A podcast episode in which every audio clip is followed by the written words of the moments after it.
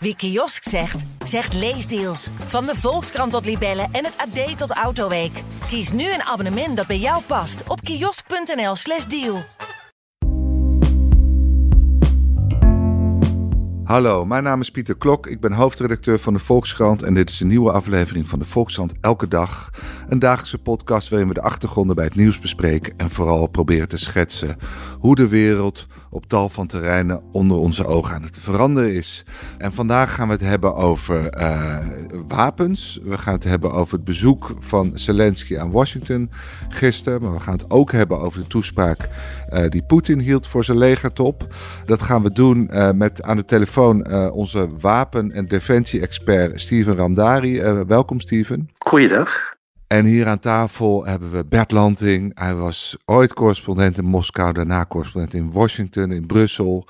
Heel ervaren buitenlandverslaggever. Bert, om met jou te beginnen. Uh, hoe, hoe, belangrijk was dat bezoek van Zelensky gisteren? Ja, dat was toch een hele belangrijke bijeenkomst. Uh, Allereerst had het een heel praktisch doel, want uh, wat Zelensky wilde doen was steun te krijgen van de Amerikanen. Mm. En vooral ook, en dat zal ook overlegd zijn met de Amerikaanse regering, de financiële steun voor zijn land veilig te stellen. Begin uh, volgend jaar dan nemen de Republikeinen uh, de macht over in het Huis van Afgevaardigden. Mm -hmm. En er ligt nu een begroting uh, waarin voor nou, ruim 40 miljard dollar aan steun, dus militaire steun, maar ook financiële steun voor Oekraïne is vastgelegd. En uh, ja, dat wil uh, de regering er absoluut doorhebben voordat uh, de Republikeinen ja. de macht overnemen. Want hoe lang kunnen ze daarmee vooruit met die 40 Nou, daar zouden ze dan toch zeker wel een jaar mee vooruit okay. kunnen. Okay. Dus dat, dat was gewoon heel erg belangrijk. Verder had het ook gewoon echt een symbolisch symbolische betekenis. Het werd ook wel vergeleken met het bezoek van Churchill tijdens de oorlog aan uh, Washington.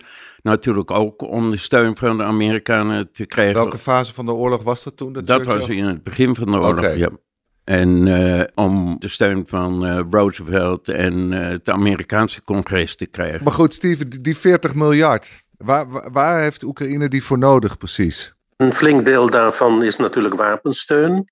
Het is ongeveer zo'n 45 miljard. En um, als dit bedrag, um, ze moeten voor vrijdag uh, ermee akkoord gaan in het congres. En dan stijgt, uh, stijgt de Amerikaanse steun um, in, uh, sinds de oorlog tot 110 miljard zelfs.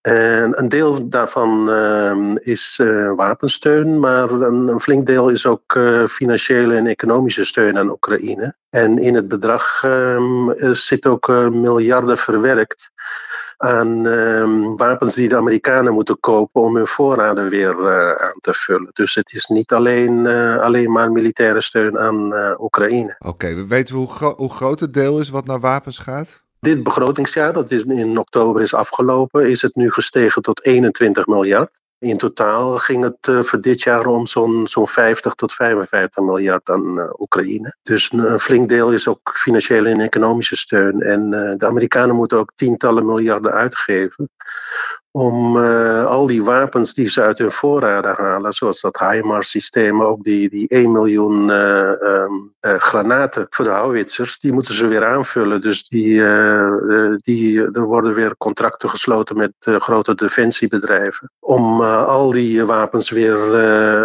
terug te laten vloeien naar het Amerikaanse leger. Want het overgrote deel van die miljarden gaat naar aan militaire steun aan Oekraïne. Goed, dus het is deels aanvullen van wapenvoorraden die langzaam zijn leeggeraakt door de steun. Maar er worden ook nieuwe wapens geleverd, toch? wel onder de Patriots. Ja, de Amerikanen gaan nu één Patriot-batterij leveren.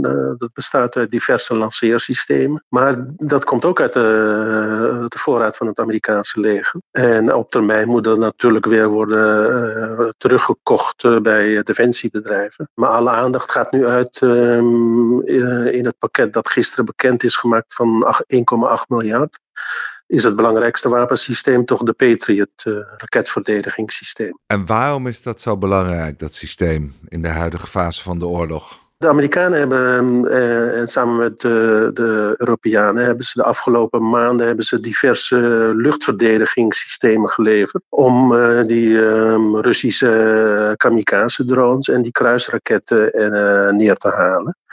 Het probleem is alleen dat een deel van die Russische raketten toch nog weet door te dringen tot dat gelaagde verdedigingssysteem dat die Oekraïners nu hebben opgebouwd. En met name op grotere afstand kunnen ze nu die, die Russische raketten niet vernietigen. De systemen die ze nu hebben gekregen, die gaan tot zo'n 50 kilometer. Het is uh, handiger als je op een grotere afstand, dus tot zo'n 100 kilometer, 90 tot 100 kilometer, zo'n Russische raket of een kruisraket of een ballistische raket kan neerhalen.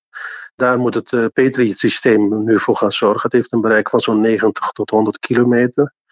En uh, je kan er in een groot gebied uh, meerdere doelen mee raken. En de gedachte nu is om met name Kiev en omgeving te gaan beschermen. Omdat daar toch de meeste Russische raketten neerkomen. Maar moet ik het al zo voor me zien dat je, je hebt zo'n Patriot-installatie en dan kan je in een straal van 90 tot 100 kilometer kan je alle raketten in principe uit de lucht schieten? Ja, uh, dat is de theorie. Uh, het, het Patriot-systeem uh, is al sinds de jaren 80 in gebruik bij de Amerikanen.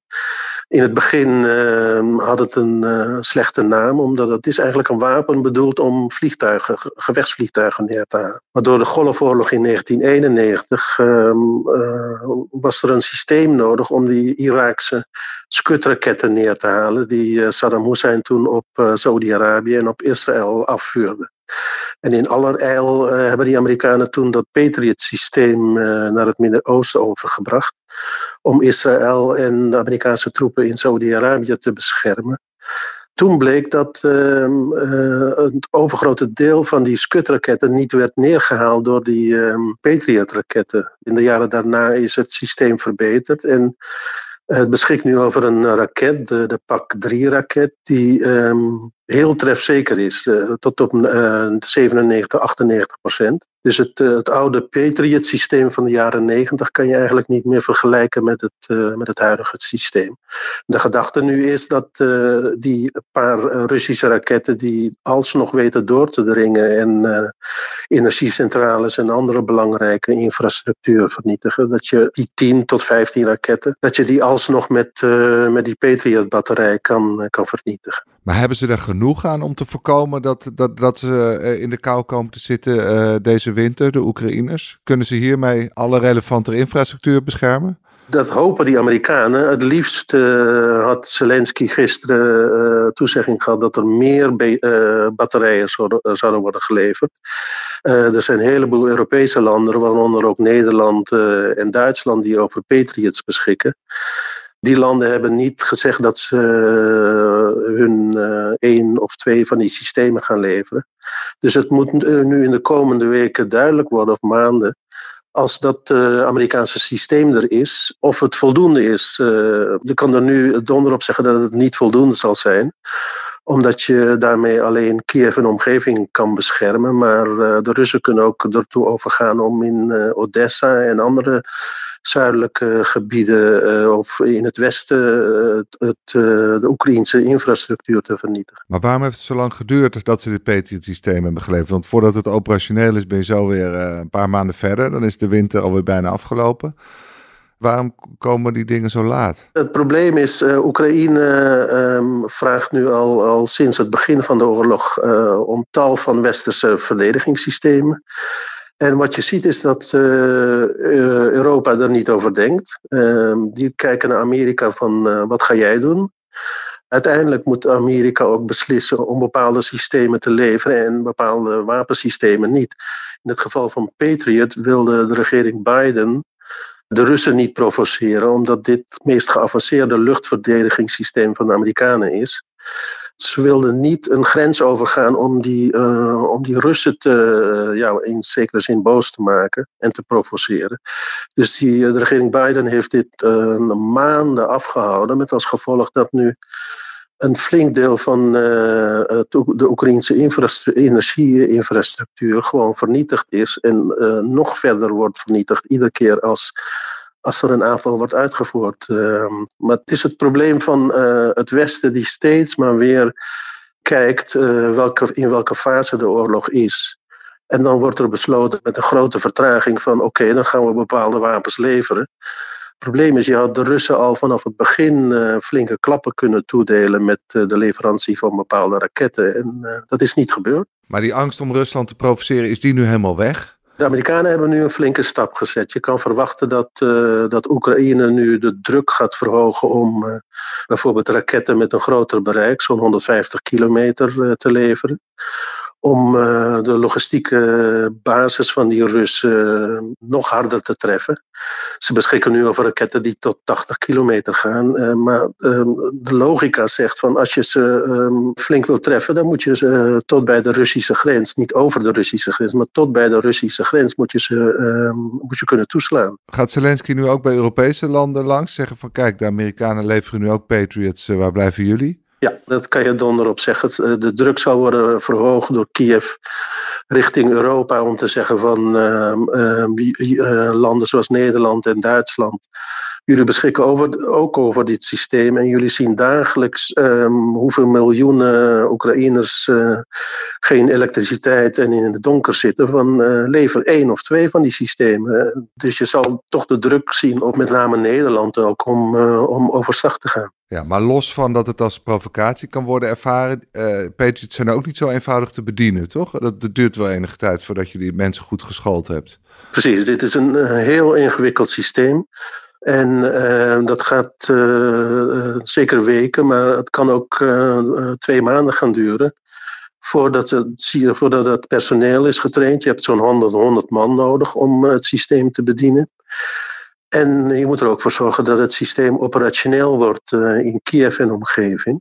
Dat moet ook beschermd worden, want die Russen gaan alles doen om het te vernietigen. Ja, maar wat doen 100 man aan één zo'n installatie? Wat moet er allemaal gebeuren? Wat is dat voor werk? Het systeem bestaat uit uh, een aantal, uh, ja, je kan zeggen vrachtwagens met een, uh, een geavanceerde radar.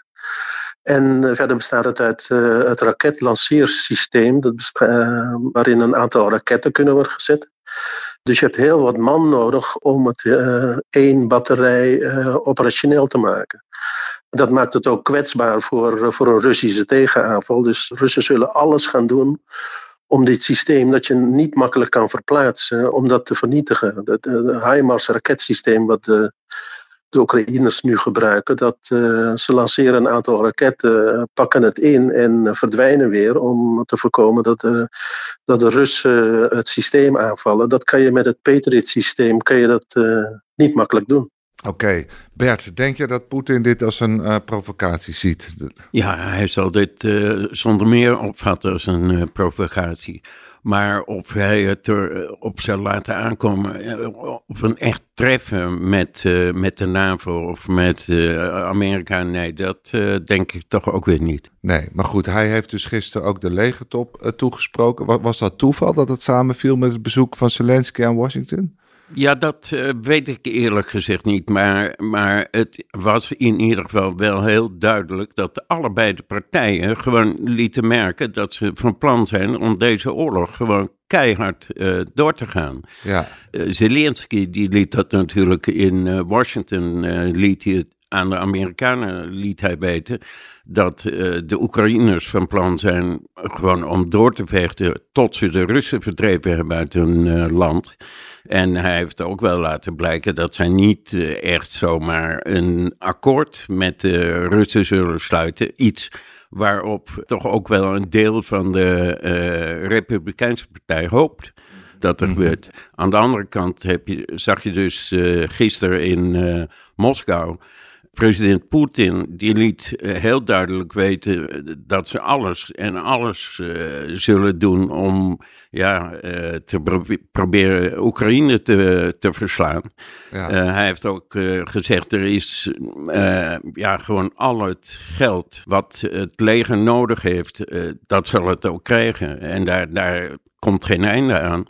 En ja, ik denk ook niet dat dat, uh, ja, dat is ook niet een loos uh, dreigement. Maar wat, wat dan denk je aan soldaten? Hij heeft volgens mij ook gezegd van, nou, we gaan naar anderhalf miljoen soldaten, meer dan, het was aanvankelijk. Ja, minister van Defensie, Shoigu, ja. die heeft gezegd, we gaan nou van 1 miljoen gaan we naar anderhalf miljoen. Ja, dus dat is nog dat ze die mobilisatie gaan intensiveren. Maar, maar kan hij ook gewoon onbeperkt wapens uh, aan laten rukken? Hoe, hoe ziet dat er in Rusland nu uit? Weten we dat? Nou, ik denk dat het grootste, grootste probleem wat ze eh, voorlopig in ieder geval nog hebben, is, is, de man, manschappen eh, te krijgen. Want ja, die mobilisatie is toch uitermate moeilijk verlopen dat ophogen van het uh, leger tot anderhalf miljoen, dat willen ze doen met allemaal van die contractmilitairen. Uh, maar ja, je moet je toch ook wel afvragen van, uh, zijn er nou zoveel ja, Russen die gezien ja, hoe de operatie daar in Oekraïne verloopt, er erg veel voor voelen om zich aan te melden. Dus dat is dan wel op basis van vrijwilligheid nog? Nou, een deel daarvan eh, is dat ze de dienstplicht uh, willen ze iets, iets, uitbreiden en de maximumleeftijd daarvoor willen ze um, verhogen. Dus dat je ervoor in aanmerking uh, komt. Mm -hmm. Maar ze hebben ook wel laten merken dat ze willen het voornamelijk willen ze doen met die contractniki, dus die ja, contractmilitairen die voor zeg één jaar tot uh, drie, vier jaar een uh, contract uh, afsluiten. En er zijn nog steeds mensen die dat willen. Maar ze werven ook in gevangenissen, toch? Ze hebben ook... Ja, onlangs is uit de cijfers van het Russische gevangeniswezen is gebleken dat de populatie van de strafkampen en de strafkolonies dat die in uh, september en oktober is die met 20.000 man afgenomen. Dat is eigenlijk heel merkwaardig, want normaal zit er wel een fluctuatie in. Maar dit jaar zou je eigenlijk alleen kunnen verklaren door een algemene amnestie of zo. Maar uh, dat heeft helemaal niet uh, plaatsgevonden. Dus ze vermoeden toch eigenlijk wel dat die uh, campagne van dat huurlingenleger Wagner om in de Russische uh, strafkampen om uh, recruten te werven, dat dat behoorlijk wat uh, vruchten heeft afgeworpen. En hoe ziet dat er dan uit? Moet je dan een half jaar in het leger dienen en daarna word je vrijgelaten? Nou, de belofte is dat je, je krijgt A, krijg je een, een redelijk uh, soldij. En daarnaast, als je een half jaar hebt gediend aan het front, dan krijg je gratie en kwijtschelding van je straf. En dan wordt ook echt helemaal je straf uh, geschrapt. Dus uh, ja, er wordt ook sommigen die melden zich aan. Ook al hoeven ze niet meer zo lang te zitten. In de hoop uh, dat ze dan later makkelijker een baan kunnen vinden. Oh, je hebt ook maar geen ja, strafblad meer? Je hebt geen strafblad meer dan. Het maakt niet uit wat je hebt gedaan. Nee, daar worden echt uh, moordenaars, verkrachters. Uh, er zat zelfs één uh, ja, maniak die een andere Rus had opgegeten, die zat erbij. Die is nu ook vrij. Nou ja, hij is naar het front gestuurd en, ja. en ze worden toch echt als kanonnenvoer worden ze gebruikt. Ze worden ook echt naar voren gestuurd, zodat de echte troepen kunnen kijken waar uh, de Oekraïners zitten. Ja, ze komen gewoon onmiddellijk onder vuur te liggen. En het schijnt ook echt een enorm hoog percentage van die mensen eh, schijnt uh, ja, al heel snel uh, te sneuvelen daar aan het front. Want hoe zit het? Je zit dan in je loopgraaf of zo en dan worden deze gevangenen worden er even Die worden vooruit. voor, voor, die, om, om te zien wat die voor zitten helemaal vooraan. En die hebben eigenlijk helemaal niet een echte aanvalstaak, maar Tenminste, het wordt uh, ja, door uh, onafhankelijke Russische media, die zeggen, ze, ze, ze, hebben gepraat met mensen daar aan het front en die zeggen, wij worden gewoon als uh, ja, een soort, een soort lokvogels worden ja. gebruikt. Dat is heel cynisch. Steven, hebben wij goed zicht op, hoeveel wapens uh, Poetin nog achter de hand heeft? Kan hij eindeloos die, doorgaan met die rakettenregen die hij nu op Oekraïne laat neerdalen? Nee, dat, dat komt nu um, langzaam in zicht. De Amerikanen willen niet prijsgeven hun informatie over hoe groot of hoe klein het Russische rakettenarsenaal nu is. Maar Oekraïne heeft dat uh, wel gedaan. En als je die gegevens bekijkt, zie je dat het aanzienlijk is geslonken. Met name die, die ehm, raketten die ze met een bereik van 500 kilometer die ze afschieten. Daar hebben ze nog maar zo'n 20% van over. Het aantal kruisraketten, de kaliber kruisraketten die vanaf uh, bommenwerpers en uh, marineschepen worden, worden afgevuurd, dat is ook flink geslonken. En het feit dat Rusland nu um, korte afstandsraketten in Iran wil kopen, zegt, zegt al genoeg. Het, ook dat ze ehm, zijn aangewezen ehm, op Iran voor de leverantie van kamikaze-drones die nu worden gebruikt om die energiecentrales uh, te bestoken. Dat geeft al aan uh, hoe groot het probleem van, uh, van de Russen is. Dus op enig moment in de komende weken, maanden, zal duidelijk worden dat, ehm, dat het arsenaal aanzienlijk kleiner is geworden. Als Iran daarmee akkoord gaat, zullen ook Iraanse korte afstandsraketten op het strijdtoneel gaan verschijnen. Maar dat is de enige, dat is de enige uitwijkmogelijkheid die hij heeft, uh, Iran. Want zelf kan hij niks meer maken. Nou ja, kijk, eigenlijk um, uh, is het helemaal niet nodig dat uh, Rusland zijn toevlucht moet zoeken tot Iran. Omdat Rusland de tweede grote wapenexporteur ter wereld is. Maar door de, de economische en financiële sancties kunnen de, de defensiebedrijven uh, zoals Rostec hebben nu grote problemen om uh, tanks, uh, maar ook ander materieel te maken. En, en de kruisraketten, omdat die wapens vol zitten met westerse elektronische systemen. De Russen hadden dat probleem kunnen verhelpen door op grote schaal voor de invasie dit soort onderdelen in te slaan. En dat is niet gebeurd, want ze dachten van die, die oorlog is binnen een, eh, een week, twee weken wel afgelopen. En um, nu zie je dat ze kruisraketten van 1 tot 2 miljoen dollar uh, en zelfs tot 14 miljoen dollar niet kunnen maken, omdat high-tech onderdelen niet, uh, niet voorradig zijn. Dan ziet het er toch heel slecht uit voor Rusland? Nou ja, kijk, Rusland beschikt over uh, een, nog altijd over een enorm uh, wapenarsenaal. Met name de artillerie, uh, dat hebben ze nog miljoenen granaten, tientallen miljoenen zelfs. Dus ze kunnen nog tot volgend jaar en het jaar daarna kunnen ze 20.000 granaten afvuren. Alleen met name met die granaten zie je nu ook dat uh, ze zijn zo op, zo'n grote schaal uh, die Oekraïners aan het bestoken. Dat ze begin volgend jaar uh, moeten overgaan tot de oudere granaten die, uit de Sovjet-tijd. Die liggen nog allemaal overal opgeslagen, dus daar kunnen ze nog een tijdje mee doorgaan. Het probleem is, die granaten zijn, zijn zo oud, 40 jaar ongeveer dat ze ook onbetrouwbaar zijn geworden. Ze kunnen ontploffen als uh, een houwitser uh, die dingen afvuurt, of ze kunnen niet ontploffen als ze um, uh, terechtkomen bij een Oekraïense stelling. Met als gevolg dat ze een groot probleem gaan vormen voor de burgerbevolking. De machteloosheid van het Russische leger uit zich ook een beetje uh, als je kijkt naar, naar Zelensky, die zich toch redelijk vrij uh, rondbeweegt. Volgens mij vrijer dan Poetin zelf. Die is toch veel voorzichtiger. Uh, hij is in Bakhmut geweest aan het front. nou ja, nu is hij weer, ook weer voor het eerst zelfs naar het buitenland gereisd. Dus naar, naar, naar de Verenigde Staten. hoe komt het dat hij dat allemaal kan doen? Kunnen de Russen dat op geen enkele manier tegengaan?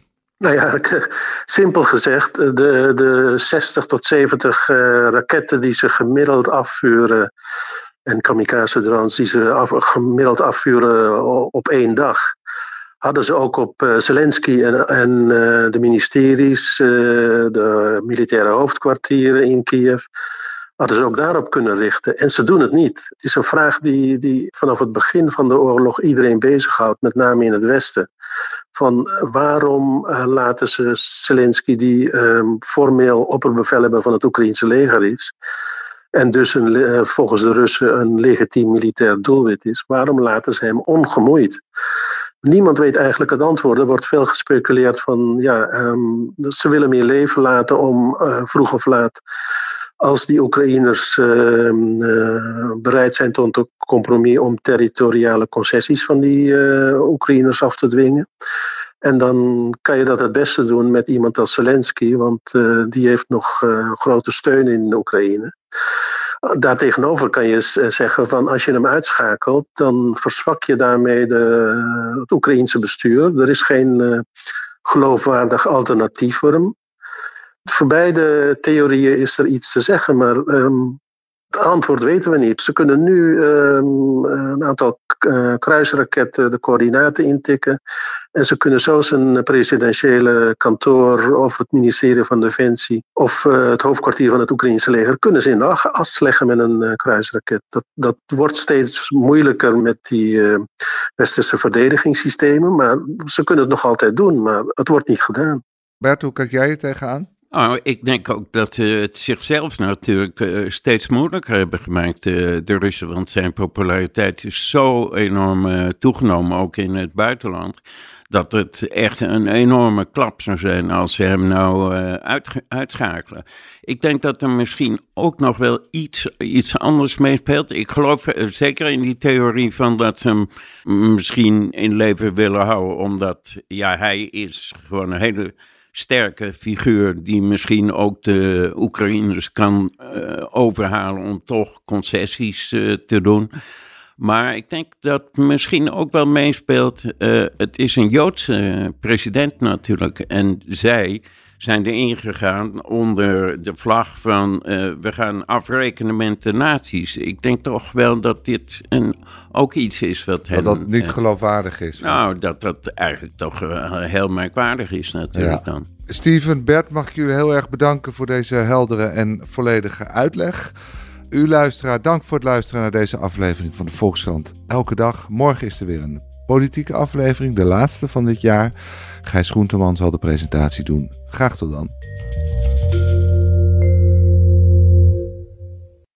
Wie kiosk zegt, zegt leesdeals. Van de Volkskrant tot Libellen en het AD tot Autoweek. Kies nu een abonnement dat bij jou past op kiosk.nl/slash deal.